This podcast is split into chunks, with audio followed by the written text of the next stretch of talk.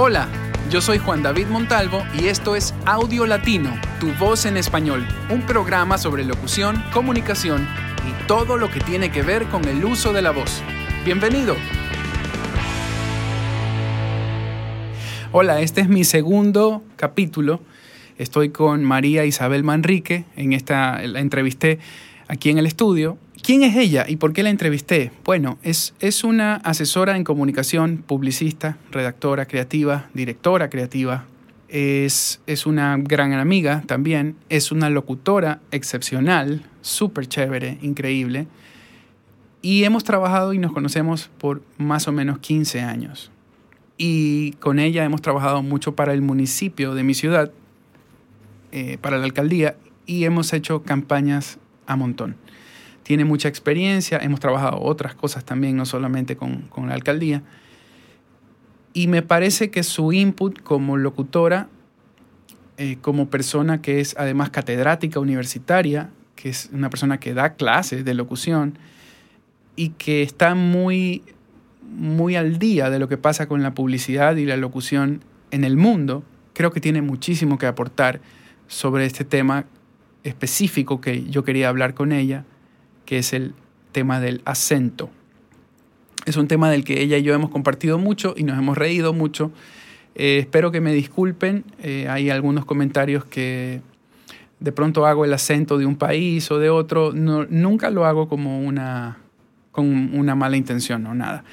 Y la otra cosa que también quiero que me disculpen es que utilicé por apuro, porque ella me llegó al estudio para esto y yo estaba grabando con un cliente aquí que se atrasó entonces este, tuve un temilla con la computadora y tal, y tuve que grabarla con, con la portátil, con una grabadora portátil que a veces se mueve un poco durante la entrevista, pero se entiende todo y el contenido creo que es muy valioso para los que queremos hacer acento neutro latino. Así que ahí va. María Isabel Manrique en Audio Latino, tu voz en español.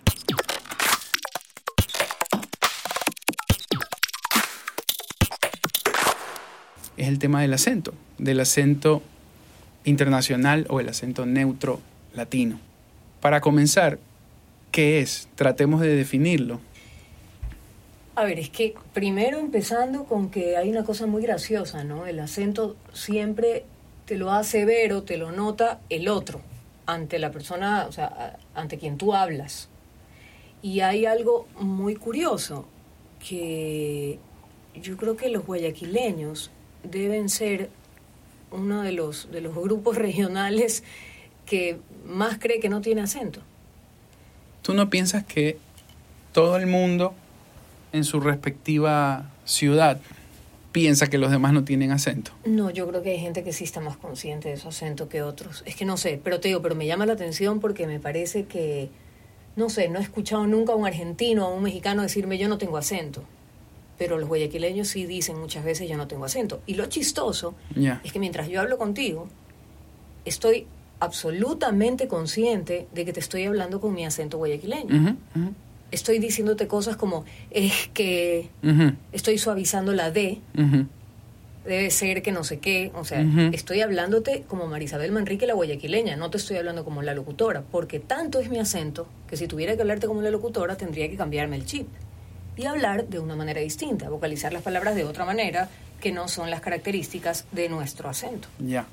Posiblemente nosotros tenemos esa característica de que muchísima gente piensa que no tiene que no tenemos acento, lo cual es muy ingenuo, ¿no? Sí, totalmente. Fósforo. Ya, claro, nosotros decimos, decimos así y lo más obvio lo más obvio. Lo más obvio es la S aspirada. Yo, por ejemplo, un par de veces cuando he estado en, en un contexto internacional, digamos en, Miami, este, me acuerdo clarito, un tipo me señaló en, en, un aeropuerto y me dice, ah, Venezuela. Y yo le dije, no, Ecuador. Porque por ahí nos ubican de esa manera, porque ellos también se comen la ah, S. Por el caribeño, pues porque el acento caribeño tiene en común la aspirada de la S. Eso te iba a decir. Todos los países que tienen salida al, Caribe, nosotros no, pero... No, no, no, pero tiene que ver con el mar. Es que escúchame, Sí, yo creo que te es la conté- costa, es la te costa. conté esa historia Ajá. de ese cubano escritor amigo mío que ya ya ha fallecido hace mucho tiempo, Agenor Martí, que me dijo esta cosa divina, que es como una metáfora de la del lenguaje y de la fonética, ¿no? Entonces el cubano me decía, todos hablamos así, a todos hablamos así, me decía, porque nosotros Con la J en vez de la S. Decía, le hablamos al mar. Date cuenta que es una hablada aspirada, hay muchísimo aire, el aire se va y le hablas al infinito. Entonces decía, también por eso subimos la voz. El costeño, ya no hablemos del caribeño, el costeño alza la voz, abre la boca, hace como un ah, es esta cosa así, porque va al mar. Y me decía, los países de las sierras, de las montañas, tienen una forma de hablar totalmente distinta y él me decía, bueno, porque la, la montaña hace, hace las veces de una muralla, entonces es más comprimido, es más hacia adentro, es más apretado. Me encantó, me encantó cuando me lo explicó así. Es una dije, teoría muy- es una teoría lindísima y dije, es verdad, es verdad, ¿no? O sea, nosotros, la voz se nos... Él, él- él me decía, nuestra voz se la lleva el viento hacia el horizonte. Entonces es como vas hacia allá, oye, que no sé qué, que no sé qué, tú, que chico. O sea, Ujú. va un poco por ese lado. ¿Quién es este señor? Agenor Martí, un cubano, escritor brillante, que ya Ahora- falleció, vivió aquí sus últimos años de vida. Ya. Eh, nosotros que tenemos el Ecuador, que es una locura, porque hace, hace poco tiempo un venezolano me dice, ¿me puedes mandar una grabación con tu acento ecuatoriano? Me dice. Y otra con un neutro latino, porque quiero enseñarle los acentos de los diferentes países a mis alumnos. No, pues ahí tienes que decirle ecuatoriano de dónde. Entonces yo le dije, a ver, ¿cómo hacemos? Porque aquí hay dos madres, digamos, entre los acentos, ¿no? Porque tampoco es que solo hay dos. El- No, eh, pues. Pero básicamente el acento de la costa, que es el que estamos hablando nosotros, y el acento de la sierra.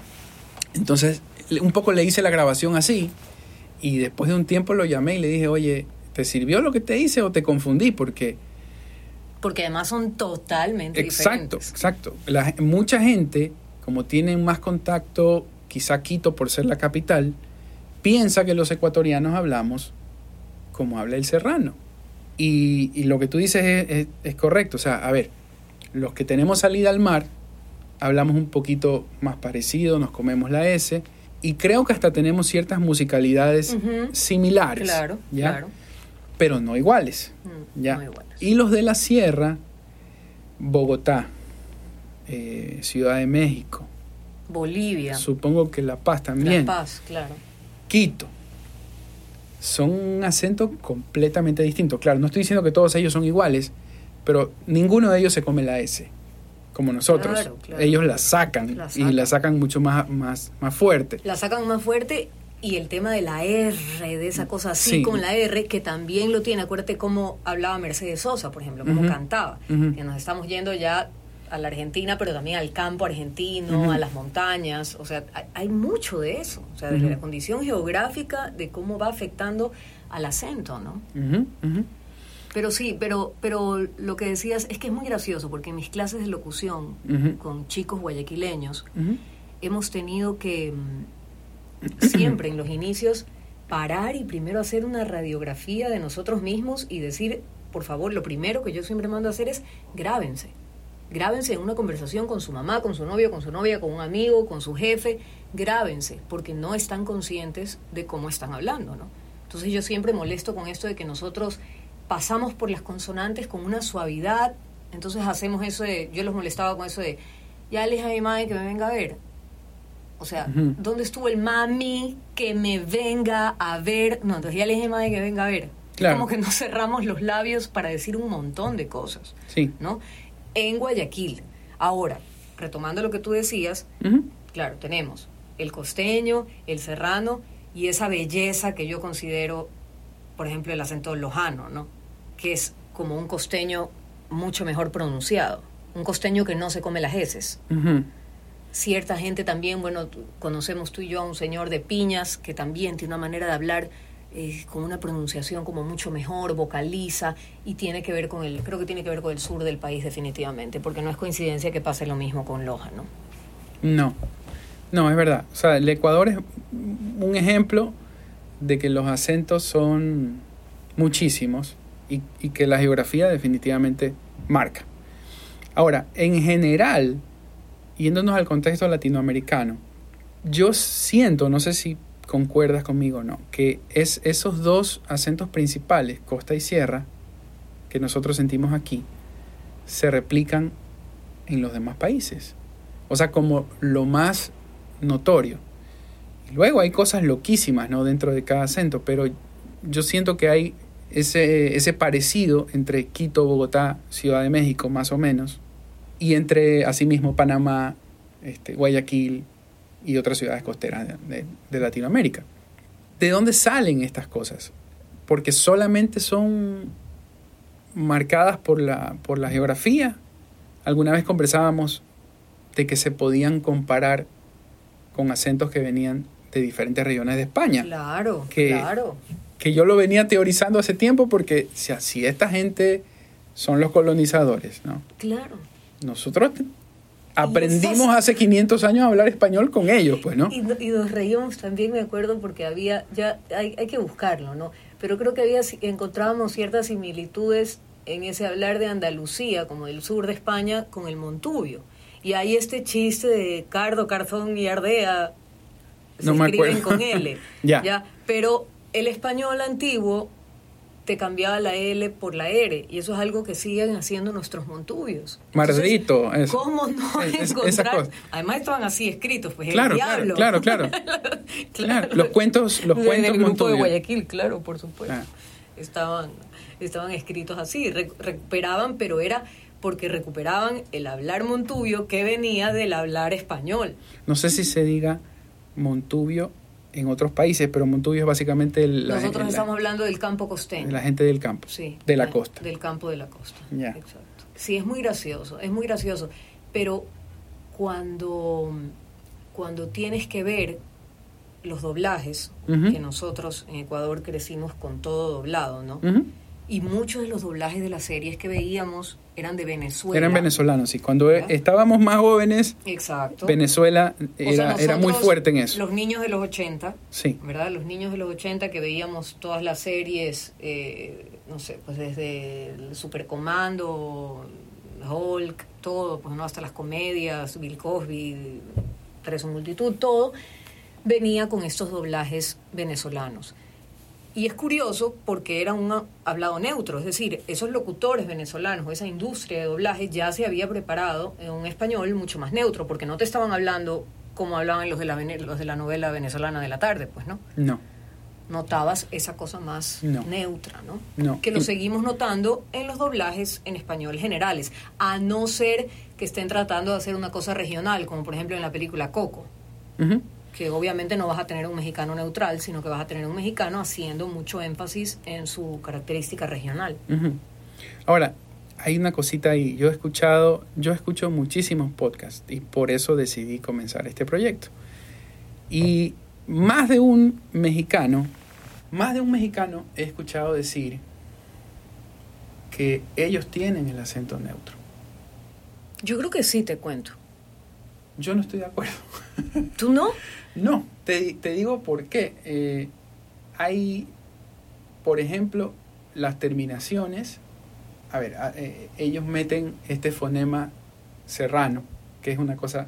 ¿Cuál? RSH. Ellos dicen, ay, mi amor. Pero no no, se nota siempre. no se nota durísimo. Claro, por Pero está ahí. favor. O sea, suena un poquito, sí, pero no siempre. Ya. No siempre. Oye a, a José Labat, Yo pienso que ahí viene el nivel de detalle. claro. De- de cada uno, pero- y de pero para ese- dónde está grabando. Ya, pero ese, no, eso yo lo he escuchado en Disney, discúlpame. o sea, ¿Sí? Lo dejan pasar. Dejan pasar ese y otros más. La J, esta J, nosotros, bueno, eso es temas de, de- de discutir, ¿no? Nosotros tenemos una J muy suave, Que no existe. una J muy suave, ya. Los mexicanos, los peruanos, los colombianos tienen una J, no una J, Claro. tienen Una J, que sí. parece que vamos a escupir, ¿no? Sí. La gente de aquí, de la sierra, de Quito, tienen esa J. Claro. Ya. Eso, a mí, por ejemplo, esas cosas me confunden un poco porque la gente de Lima están ahí al mar. ¿Por qué tienen ese fonema tan raro? Es como que Claro, ahí Eh, está la mezcolanza, pero la J es española, la J bien marcada. Es de los españoles. Nunca he escuchado Es un, espa- un español que tenga la J suavecita. No sé, No, a menos pues. que haya alguna región que no. María Fernanda Ampuero, escritora súper reconocida, me contaba lo gracioso que era eh, cuando ella en España decía, es que en la avenida Jorge Juan, porque hay una avenida que se llama. Jorge Juan. Entonces nosotros decimos Jorge Juan, Y ellos dicen. Jorge Juan. O sea, imagínate toda la, la, la mecánica para decirlo de la forma correcta española, ¿verdad? Yo creo que siempre en el medio vas a encontrar la sonoridad correcta, por así decirlo. Y ojo, si es que al, al decir correcto seguimos en la búsqueda de este acento neutro que por lo menos no moleste a nadie cuando, cuando lo escucha, ¿no? Esa es la clave, que por lo menos no moleste, que no sea demasiado obvia tu localidad. Exacto. Pero de ahí a decir, hay gente que incluso dice no existe realmente el acento neutro. O sea, podemos concordar o no en eso, pero hay gente que dice que no existe. Que es, o sea, nadie lo habla nativamente. Es, yo concuerdo en eso porque, no por pelear, pero yo no pienso como que los mexicanos, que muchos lo dicen, y no por despreciar a ningún mexicano, eh, eh, dicen que el acento de ellos es el neutro. No, ellos, ellos tienen que trabajar un poco su acento para las películas. Ellos tienen que, que bajarle Sí, a, a su musicalidad, a la musicalidad propia de su acento. ahí voy. ¿Verdad? No es solamente estos fonemas, Claro. la S, la S, la J, que son Claro. muy obvios. La D, Es, eh, la D. La D, que nosotros decimos la D así suavecita. No, nosotros decimos de D. Exacto. D. y a veces ni, ni se escucha. No, pues. Y en cambio el, serrano te dice los dedos, bien Claro. marcado, con los dientes. Claro. Ya. No es solo eso, no es solo todas las consonantes, es más que eso, es la musicalidad, la Pero es que melodía que, lleva cada Tenemos que acento. hacer, tenemos que hacer un capítulo de la D. Porque acuérdate que yo te dije que había encontrado ese experto que te decía cómo sonaba cuando la, la palabra empezaba en la primera sílaba con la D Y cómo se abordaba cuando estaba en la segunda sílaba y también lo que muchos hacen, acabamos de tener aquí hace un rato a Andrés Jungblut que lo hizo marcadísimo, lo que pasa cuando la D está al final de una palabra que se transforma en TH, ¿no? Lealtad, Sí, solidaridad sí, sí. y eso lo hace el mexicano muchísimo. Y el serrano de aquí también. También, también, o sea, se transforma en una TH, que no lo hace todo el mundo. la ¿no? verdad. así. La verdad es como sí, ¿no? Un tema de ciudad. Y es, es curioso, es diferente, pero si vas a hablar apropiadamente, pues me parece, a mí me gusta incluirlo, ¿no? Me gusta meterlo. Pero bueno, no sé, a ver, yo sí te digo que, que tengo una admiración profunda por ciertos doblajes eh, mexicanos. Eh, me encanta, por ejemplo, recordar que el Balú original del libro de la selva es el hermano mayor de Don Ramón. Ah, ya, el- es el loco- Tintán. el loco- no, es Tintán, pues. Por favor, los que nos escuchan, obviamente nos van perdonando las burradas que se van Sí, saliendo. sí. Pero es uno de los Valdés. Y es maravilloso porque no lo hizo como mexicano. Le, le habla así, o sea, Mowgli, oye, te voy a enseñar algo. Es una cosa Como caribeño. un como caribeña, pero pff, es una obra de arte ese doblaje, pero es hecho, es hecho por un mexicano, que intencionalmente le está tratando de dar esa connotación, quién sabe qué cosas habrá allá atrás en la construcción de ese doblaje para personaje. Latinoamérica, claro, qué trató de hacer, pero le dio ese tono, ¿no? En la nueva del libro de la selva, que la gente puede encontrar en YouTube las grabaciones de todos los actores y las actrices mientras están haciendo los personajes, tienes eso. Por ejemplo, a Balú, ahora en el libro de la selva, en la última de Disney, a Balú se le permite ser más mexicano. Balú tiene las cosas que tú dices, esa, esa R, esa, no, Mowgli, no sé qué, no sé cuánto, o sea, habla un poquito más mexicano, pero tienes a la mamá de los lobos, tienes a la misma, al, al mismo Bagheera, eh, eh, a Shere Khan, el tigre, ¡puf! que son unas habladas de unas narraciones tan perfectas que a mí me fascina porque es como si les estuviera oyendo el sonido de cada letra en la voz. Por eso te digo que yo ahí sí defiendo al mexicano. Me fascina, me fascina cuando el mexicano hace esa voz en la que le da a cada letra su importancia sin entrar en su sonoridad regional, que ya es diferente, ¿no? Es diferente la sonoridad del que vive en el DF, es, es diferente la sonoridad dependiendo de clases sociales, es diferente la sonoridad dependiendo de las regiones geográficas. Y eso es en todos los países. Totalmente.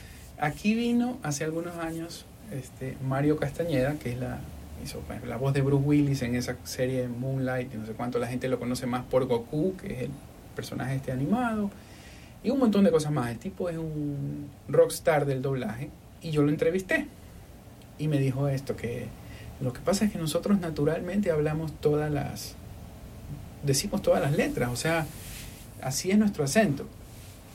Y eso está bien, o sea, pero la musicalidad siempre va a llevar a alguna intención que es propia de ese ellos, país. Ellos tendrán la misión de controlar esa musicalidad.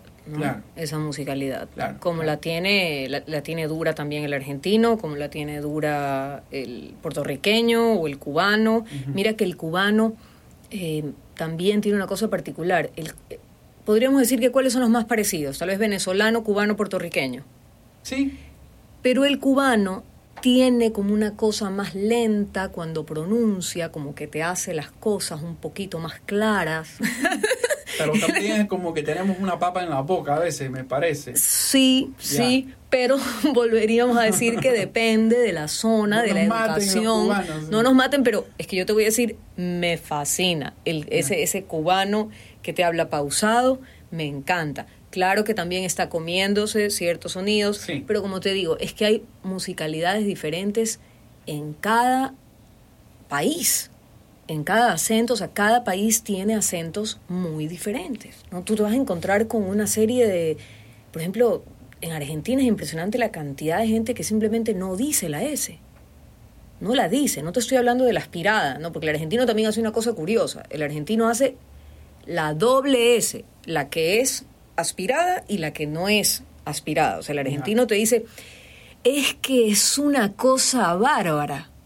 ¿Viste? Se come, una y la Una otra y la otra sí la dice. Nosotros diríamos, es que es una cosa, es que es una cosa. Ellos dicen, es que es una cosa, es que es algo. ¿Ves? Entonces, ahí también es muy loco, pero es cuestión de oído y, de, y de, de, fijarte. A mí, yo sé que a ti también te apasiona, a mí me apasiona porque digo, ¿cómo, cómo lo hacen? ¿no? Qué risa, cómo estás configurado para hablar de cierta manera, para ciertas palabras decirlas, ciertas no. Hay, hay plurales que cierto tipo de personas en Argentina no lo dicen jamás. O en Argentinas dije, ya, o sea, lo quise compensar. claro. una S claro, cosas muy ecuatorianas. El día es lunes, el día es martes, el día es miércoles. Claro, pero o sea, e, esto me imagino yo que así como nosotros tenemos. Porque nosotros tenemos bellezas. Sí, tenemos una maravilla. O sea, nosotros tenemos la provincia negra, Esmeraldas, ¿verdad? tienen una forma, claro, son costeños, pero tú sabes que tienen una forma de hablar muy particular. Y, y así, yo me imagino que a cada país, a cada persona, por ejemplo, a un colombiano le ha de fastidiar que nosotros digamos el acento colombiano. Así, ¿Cuántos acentos hay exacto. dentro del contexto colombiano y así en cada país? Exacto. Igual que nosotros aquí. O sea, nosotros pasamos por una época en que para nosotros todos los colombianos hablaban como hablaba la gaviota. Correcto. Y eso es el acento paisa. Y es lo que yo conversaba el otro día con una señora colombiana que vino a hacer casting aquí. Y le digo, hágame un pedacito ahí como colombiana, por fregar la vida. Como colombiana le dijiste, ¿qué te digo? Brutazo, ¿no? Y me dice, es que el acento que, que ustedes más ubican es el paisa. Claro. O sea, el Medellín, creo que no. No, no sé. O sea, no sé qué, qué, de la zona cafetera, del de la gaviota, el de la bueno, gaviota. Bueno, bueno, bueno. No, pues qué, que no sacar a relucir mi, mi, ignorancia sobre el país vecino. Pero este, la señora se mandó un pedacito así. Y divino. Y es así, pues eso que sabemos. ¡Ay, qué belleza! Y es como la novela de, de, los narcos y eso, ¿no? Y, y se mataba de la risa ella y después siguió hablando normal, como ella habla. ¿Y de dónde era ella? Ya fíjate lo, la mezcla de la señora. Vive 20 años en Guayaquil, es nacida en, en la parte de la costa, pero vivió 20 años en Bogotá. Ya. Y te das cuenta que dicen Bogotá. Sí. en Bogotá. O sea, engolado, es un poquito engolado. Sí, un poquito engolado y Bogotá es como, sí, tienen, tienen, tienen una sonoridad especial, como una cajita sonora en la boca cuando habla el Pero el ella colombiano. habla muy extraño porque tiene una parte de su vida en, en- fuerte, grande, Claro, en, claro. Cada, en, cada, en cada lugar y se le ha ido pegando de todo. Entonces Claro. habla como mezcladito y se oye bonito, se oye chévere. Pero se come la S todavía, a veces. Entonces cuando, cuando tiene que hacer la locución, la...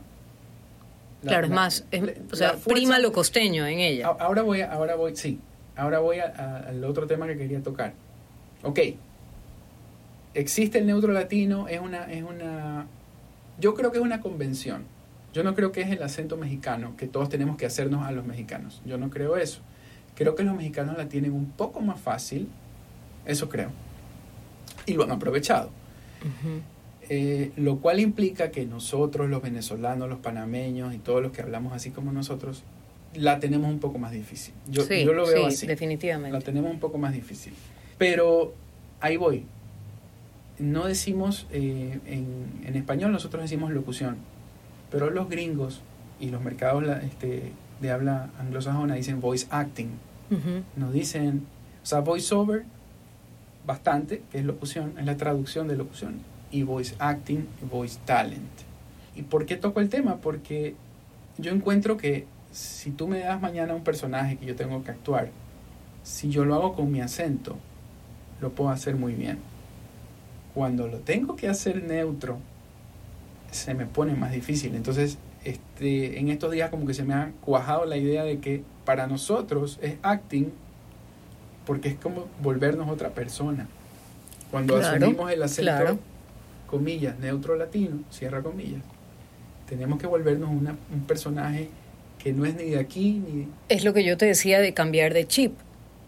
¿no? Cambiar de chip. Por o sea, es acting, dar, no es- dar clases de locución es muy gracioso porque constantemente les, les estoy diciendo este tipo de cosas. Y digo, les estoy diciendo, hey, oigan, me dije les estoy diciendo, no es les estoy diciendo, es les estoy diciendo, pero obviamente hay un hablado en la vida privada y en las amistades y en estos momentos así informales como el que estamos teniendo ahorita y otro hablado que necesita ser un poco más cuidado en ciertas cosas.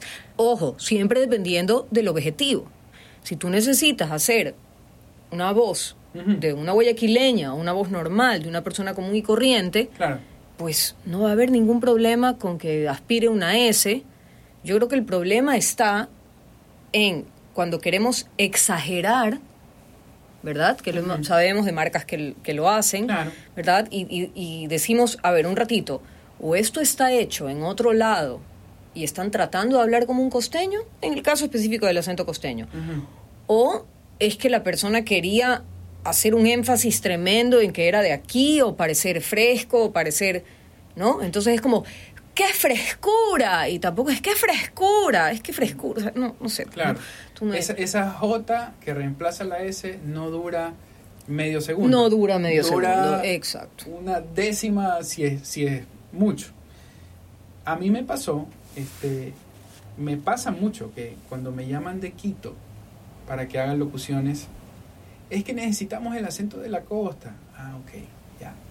Entonces yo lo hago natural. Claro, como hablamos, Ya, como te estoy hablando en este momento. natural. Por ahí saldrá una S como no saldrá. Y a veces es raro porque me dirige un argentino y me dice, no, che, más costeño. Entonces, ¿qué más costeño? Así hablo yo, le digo. Claro. Vamos, que, o sea, y lo voy exagerando, exagerando. Quiere que digas así, Y así ñañito. como sabroso. Entonces yo le digo, ya eso no es solo costeño, ya eso es un poquito como de barrio bajo, medio, como que ha probado la marihuana alguna vez. si es que no es este su amiga regular. Claro. ¿Quieres así? Sí, dice, así lo quiero. Y muchas veces me toca, hago eso. Y luego cierro la llamada y hago un, un take de backup que, que no suene tan, tan Bueno, bajo. yo te voy a decir algo que a mí me pasó que fue muy gracioso. Eh, yo no suelo enseñarle mis locuciones a mi papá, o sea, no está, él no suele estar tan pendiente de qué, en qué hablo, en qué no hablo, dice que no me reconoce la voz locutada. Y un día le enseñé una locución No te saca. que era una, no, no me saca, qué triste, qué triste. Era una, y un día le enseño una locución, que era una locución institucional. Por lo tanto, simplemente lo que estaba haciendo era pronunciar el sonido correcto de cada letra, ¿no? Estaba diciendo eh, pues la D, la S, la N, no hemos hablado de la N, pero ya podemos dejarla para el final. Y mi papá me dijo, pero ¿por qué hablas como serrana? o sea, a él le sonaba, ¿por qué estaba hablando así? Y yo no estaba hablando como serrana, simplemente estaba pronunciando las cosas sin esa sin ese cantito, sin esa, bueno, pues sin esas características guayaquileñas que tenemos. que eso para él como claro, no está metido en el tema. Claro, y el viejo guayaquileño con otra sonoridad en su cabeza y me imagino también que ha de ser de la gallada que cree que no tiene acento, pues le sonaba rarísimo como yo hablaba. Claro, claro, pero es este ahí viene la parte de la actuación. Claro. Es más difícil todavía, hasta cierto punto se, te tienes que haber dado cuenta. Cuando hacemos una cosa promocional o institucional, hay ciertas melodías recurrentes como recursos a los que podemos recurrir. Y a veces se te hacen vicio. Yo quisiera matar unas cuantas melodías que tengo. Pero por lo mismo, eso hasta cierto punto yo no lo veo tan, tan exigido. O sea, sí tiene su nivel de dificultad, por supuesto. Comenzar a hablar correctamente sin comerme ninguna letra. Pero hasta cierto punto creo que es lo primero que se puede lograr. Lo realmente difícil es hablar correctamente y seguir sonando natural. Claro. O sea, no me como la, e, la S, no aplasto la D y tengo que seguir sonando como que soy un, no un locutor, sino un personaje que está Una persona normal. Que está dentro de una historia. Eso, eso, por ejemplo, yo digo historia. Entonces tengo que decir historia.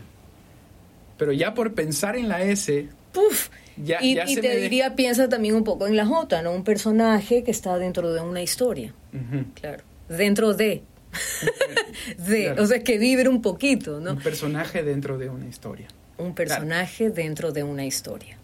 Ya, es, una belleza. Eso es lo más Es una belleza, pero es un arte, es una belleza. Estoy, o sea, cuando digo difícil. Es una belleza. Cuando digo difícil no quiero decir, ay, qué pereza, no lo voy a hacer. Es un reto. Ya, es un reto.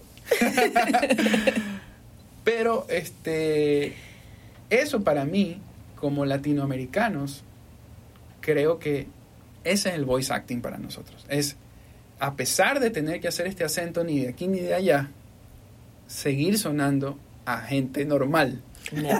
Tal vez alguien que escuche diga, ¿y por qué tienen que hablar así? ¿Y por qué se hacen una locución formal o una locución institucional? O, o sea, ¿por qué? ¿Por qué buscar el tema del neutro? Sí.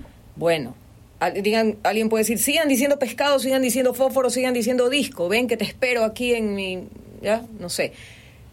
A ver, como les digo, hay un tema de primero una autoconciencia de cuáles son las cosas que no están sonando, que cada letra tiene su sonido y que sería pues mucho mejor que cada una sonara y que tuviera la presencia que debe tener. Y sí hay cierta formalidad en las cosas institucionales y en las cosas que también, como tú decías, en las cosas que pueden sonar en el extranjero, y que van a sonar para un público sumamente amplio que deben tener cierta neutralidad. Es como un sello un poquito más profesional, digamos, ¿no? Es como decir, te lo doy un poquito más pulido, te lo doy un poquito más, mejor hechecito, mejor acabadito. Por eso, por eso luchamos o por eso aprendemos los locutores a trabajar este acento un poco más neutro, ¿no? Claro, es que si no, no suena profesional. eso, eso, a eso quería llegar. Ahí te hago una pequeña confesión durante muchísimos años yo pensaba que neutro, yo pensaba que simplemente se referían a la neutralidad dentro del Ecuador entre costa y sierra. Porque muchísimos trabajos han sido es que no quiero, no voy a hacer versión costa y versión sierra, voy a hacer una sola pauta nacional, entonces hágame mi comercial de detergente con acento neutro. Muy posiblemente eso venía mandado de, la región, vamos a decir, desde Bogotá venía la orden, pero yo veía el mail de aquí, de la agencia de aquí de Guayaquil, que me decía, hay que hacerlo en acento neutro. Y yo pensaba que era, ok, no soy de Guayaquil ni soy de Quito, tengo que dirigir al locutor como que no es de Guayaquil ni es de Quito. Y por muchos años me mantuve, yo, a ver, por eso pienso que el Ecuador hasta cierto punto... Entonces era simplemente quitarle lo que sonaba muy costeño o lo que sonaba muy serrano. Exacto. Yo pensé muchísimos años, en, estuve en esa burbuja creyendo que era eso. Y fue como poco a poco me fui dando cuenta de que no, eso esto es una cuestión de todo el continente.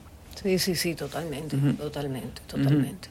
Qué bueno que no, o sea, de alguna manera me resultó beneficioso estar en Ecuador y tener estos dos acentos tan contrastantes o tan, tan diferentes, ¿no? Bueno, y la gente que oye, eh, claro, debe saber que un poco gracias a eso hemos tenido trabajos que han salido al exterior, que por eso hemos podido hacer trabajos, se, lo piden a muchos locutores, no somos muchos los locutores aquí en el Ecuador que hemos grabado cuñas que terminan sonando después en Centroamérica o que terminan sonando en Estados Unidos por el mercado latino. Entonces, obviamente debes tratar de entrar en, en una vocalización que sea cómoda para, para el que escucha.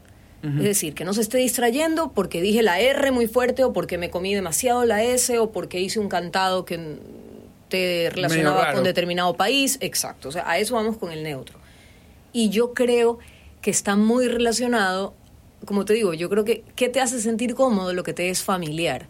Y por eso es que creo que está muy relacionado a los doblajes, a las películas, a lo que hemos venido escuchando todo el tiempo como un doblaje más, más neutro, ¿no?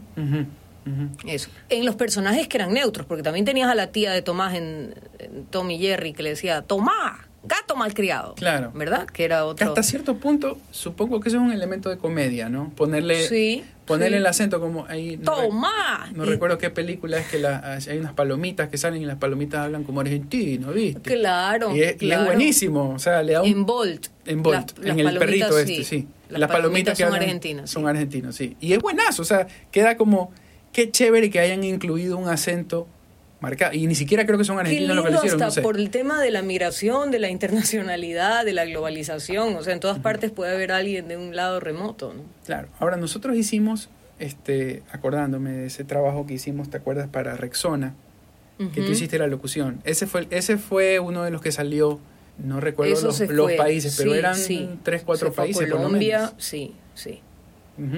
Yo creo que cada vez más nosotros, o sea, la gente de los locutores aquí en Ecuador, nos estamos profesionalizando. Eh, no digo que estamos maravillosos, ¿no? O sea, hay otros países que nos llevan mucha ventaja, pero nuestra locución sí se puede exportar porque cada vez somos más autoconscientes de nuestra no solo de localidad, sino de, de, todo nuestro acento de país, digamos. Y durante, ya no tanto, ¿no? Pero durante muchas décadas el hecho de, haber sido mucho más receptores y consumidores que productores de contenido nos obligó a oír mucho más. Sí. Entonces yo lo viví una vez una experiencia en un curso en el extranjero eh, en que había, por ejemplo, mexicanos no les, no les entendían argentinos ciertas palabras y viceversa. Y estábamos los ecuatorianos en medio traduciendo. Y nos decían, pero ustedes, ¿por qué saben? Y yo me daba cuenta y me miraba con el que estaba al lado y decía, bueno, pues por la televisión. ¿Dónde fue esto? En Argentina, me acuerdo clarito. Y decían, alguien decía boliche, y decían, ¿qué es boliche? Y nosotros los ecuatorianos nos miramos y decíamos, ¿cómo no va a saber el mexicano que boliche es un bar? ¿O cómo no va a saber el argentino que cuando el mexicano dice, no sé, pues ya vámonos al chavo, eh, órale, pues, vamos ya, o, que chavo es si dice torta de, exacto, o que chavo es, es un niño, exacto, ya, eso.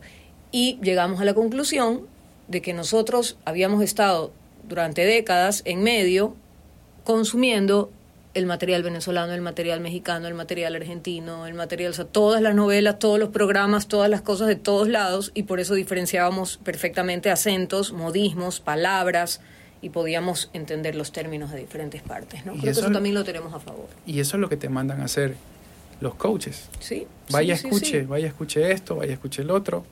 El, el oído, la, mucha gente dice, ok, entrenas tu aparato vocal, haces ejercicios para vocalizar mejor y todo eso, pero más que todos los instrumentos, eh, el oído es lo más importante. Mira, de mis eh, de los cursos de locución que algunos chicos ya han pasado por aquí por tu estudio como locutores profesionales, yo te diré, no te digo que es un requisito, no, no es un requisito, pero han sido grandes alumnos y se han convertido en muy buenos locutores aquellos que tenían, por ejemplo, unos, aquellos que tenían habilidades musicales, por ejemplo, claro. que cantaban, o- otros que eran muy buenos imitadores, entonces te hacían mucho la voz de tal personaje, la voz de no sé quién, la voz... Claro, es el tema del oído, ¿no? Es la capacidad maleable de, de poder de oír, recibirlo Y repetir. y repetirlo. Ojo, y eso, es clave en la Eso es una habilidad natural del ser humano porque es como aprende el habla. Yo veo a mi hija de dos años y ella lo que hace ahorita es repetir la frase que te escucha a ti, la palabra que ya la, la domina, la mastica, Claro. la que no, la pasa, pero te hace la melodía. Claro. Te- tú dices, mijita, voy, páseme la zapatilla, póngase los zapatos. "Mm, zapatos. Sí. Mm, pero te, re- te repite la melodía. Claro. Puede ser que no diga claro los fonemas, pero sí dice claro la melodía de lo que estás hablando. Entonces, esa capacidad, por alguna razón, la vamos perdiendo. Después de que obtenemos el habla Sí. y nos vamos volviendo más visuales, dejamos de escuchar. Claro. Y cuando vas a hacer un entrenamiento con alguien, te vuelven a decir, Uf, tienes que escuchar. y descubres cosas increíbles como la que siempre me causará mucha gracia, que es nuestro tema con la N, que es a lo que quería llegar. El guayaquileño ya. hace una N en la que la lengua no toca el paladar de arriba, hace así como en 1975, en, A ver, en 1975. en 1975, Ya. y no hace en 1975, en, hace en, en, es como En, en, en. es como Claro, en, claro. tanto O sea, lo, lo correcto es que sí pegue la lengua arriba, que ¿no? toques, que toques un poco. Yo les En decía, 1900, ya. en mil han sido, ¿verdad? Ajá. Son, son, no, son. Son es canción en inglés. Ah, claro. Son. Son Claro. muchas las personas. Y- Parece un fonema anglo, claro. Claro. Y con eso lo usábamos con, con mis alumnos. Les decíamos, a ver, pensemos en una actriz. Entonces decíamos, a ver, Anne Hathaway. ¿Cómo, usted- cómo dicen Anne? Entonces todos decían Anne. ¿Dónde está la lengua? ¿Está tocando el paladar? Anne. Repetíamos. Ahora digan Anne Hathaway. Nadie dice Anne Hathaway abriendo la boca sin que la lengua toque, ¿no? Ajá. Sin embargo, en el, en el día a día lo hablamos así. Tanto que me contaba una vez una guayaquileña que vive en Chile y que sus hijos pues son chilenos totales, que su hija creía, escribió un día Ya. Samborondón y lo escribió Samborondong, D-O-N-G. Porque así le escucha la madre. Samborondón, porque le escuchaba a la gente, a sus familiares de aquí Guayaquil y a su mamá decir en Samborondón, no sé qué, en Samborondón, claro, porque nosotros no decimos en Samborondón. Ya. Eso sería mucho más, eh, Eh, eh, eh, eh, claro, te más suena- estudiadito, ¿no? Claro, si lo, si lo escuchas así, alguien que no trabaja en esto te dice está como medio raro, muy acartonado. Sí, y si sea. alguien se está haciendo bolas, esta es la diferencia. Don, don, don, don. Bien, la lengua no tocó, bien. ¿No? Ese es, ese es la Claro, cosa. darle su propia Pero su es, es lo que tú dices, es lo que tú dices. Eh, y hay gente que tiene más facilidad, otra gente que tiene menos facilidad. Mi marido habla con un rezago de acento español, yo creo que todavía lo tiene. Eh, y uno de mis hijos, mira que a pesar de que son mellizos, solo uno de ellos, desde que era chiquito, marcaba mucho la S y hablaba como así. Entonces al principio no Como sabíamos, no sabíamos si era sabroso o es que estaba tratando de hablar como el papá. Después nos dimos cuenta de que era una S un poco más parecida a la del papá. Ahora te digo, el español. Nosotros hacemos así con el colombiano, que le llevamos la S, así, el paisa. Por joda, claro, no me, no me maten los colombianos, sobre todo los de los, los paisas. Pero esa SH sh, así, Sí. Es de los españoles. Claro, pues. Ahora que mi hermana vive allá, a veces se la escucho a ella. Oye, ¿qué me dices Paulina Rubio? Que como ha vivido tanto tiempo en España, la veíamos en La Voz, y es que es algo así, les decía, tú tienes que, que, que Ese- seguir en esto, tienes que seguir en esto, tienes que trabajar, o sea, era, decíamos, ¿qué, qué le pasa? Ya no era una mexicana, es, era una mexicana con dejos, es con, con fonemas españoles, sí. Es súper así, es súper español. Es- de esto hay para hablar muchísimo, pero creo que hemos tocado los temas más, más importantes y, y que realmente son de utilidad. Claro. Así que, ¿existe o no existe el acento neutro? Que sí, que no. Existe, pero es una convención. Eh, eh, eh, dejémoslo así. Bueno, como en los Eh, audiolibros, ya, que ese eh, es otro- eso será también otro tema de otro capítulo, el audiolibro. Pero bueno, va por ahí, va por ahí. Siempre y cuando no te parezca que van a decir eh, que te van a invitar a comer tacos, ¿no? Después Sí, de la... la clave, la clave es lo que tú dices. O sea, que a nadie le moleste, Sí. que no sea obvio de dónde eres y que por ende hasta cierto punto te puedas olvidar y entregar a la escucha Sí, sí. sin estar pensando de dónde es esta persona. Claro, claro. Eso es. Audio Latino, tu voz en español. Es una producción de Juan David Montalvo. Puedes encontrar más información en www.juandavidmontalvo.com. Envíanos tus comentarios a voiceoverjd.gmail.com.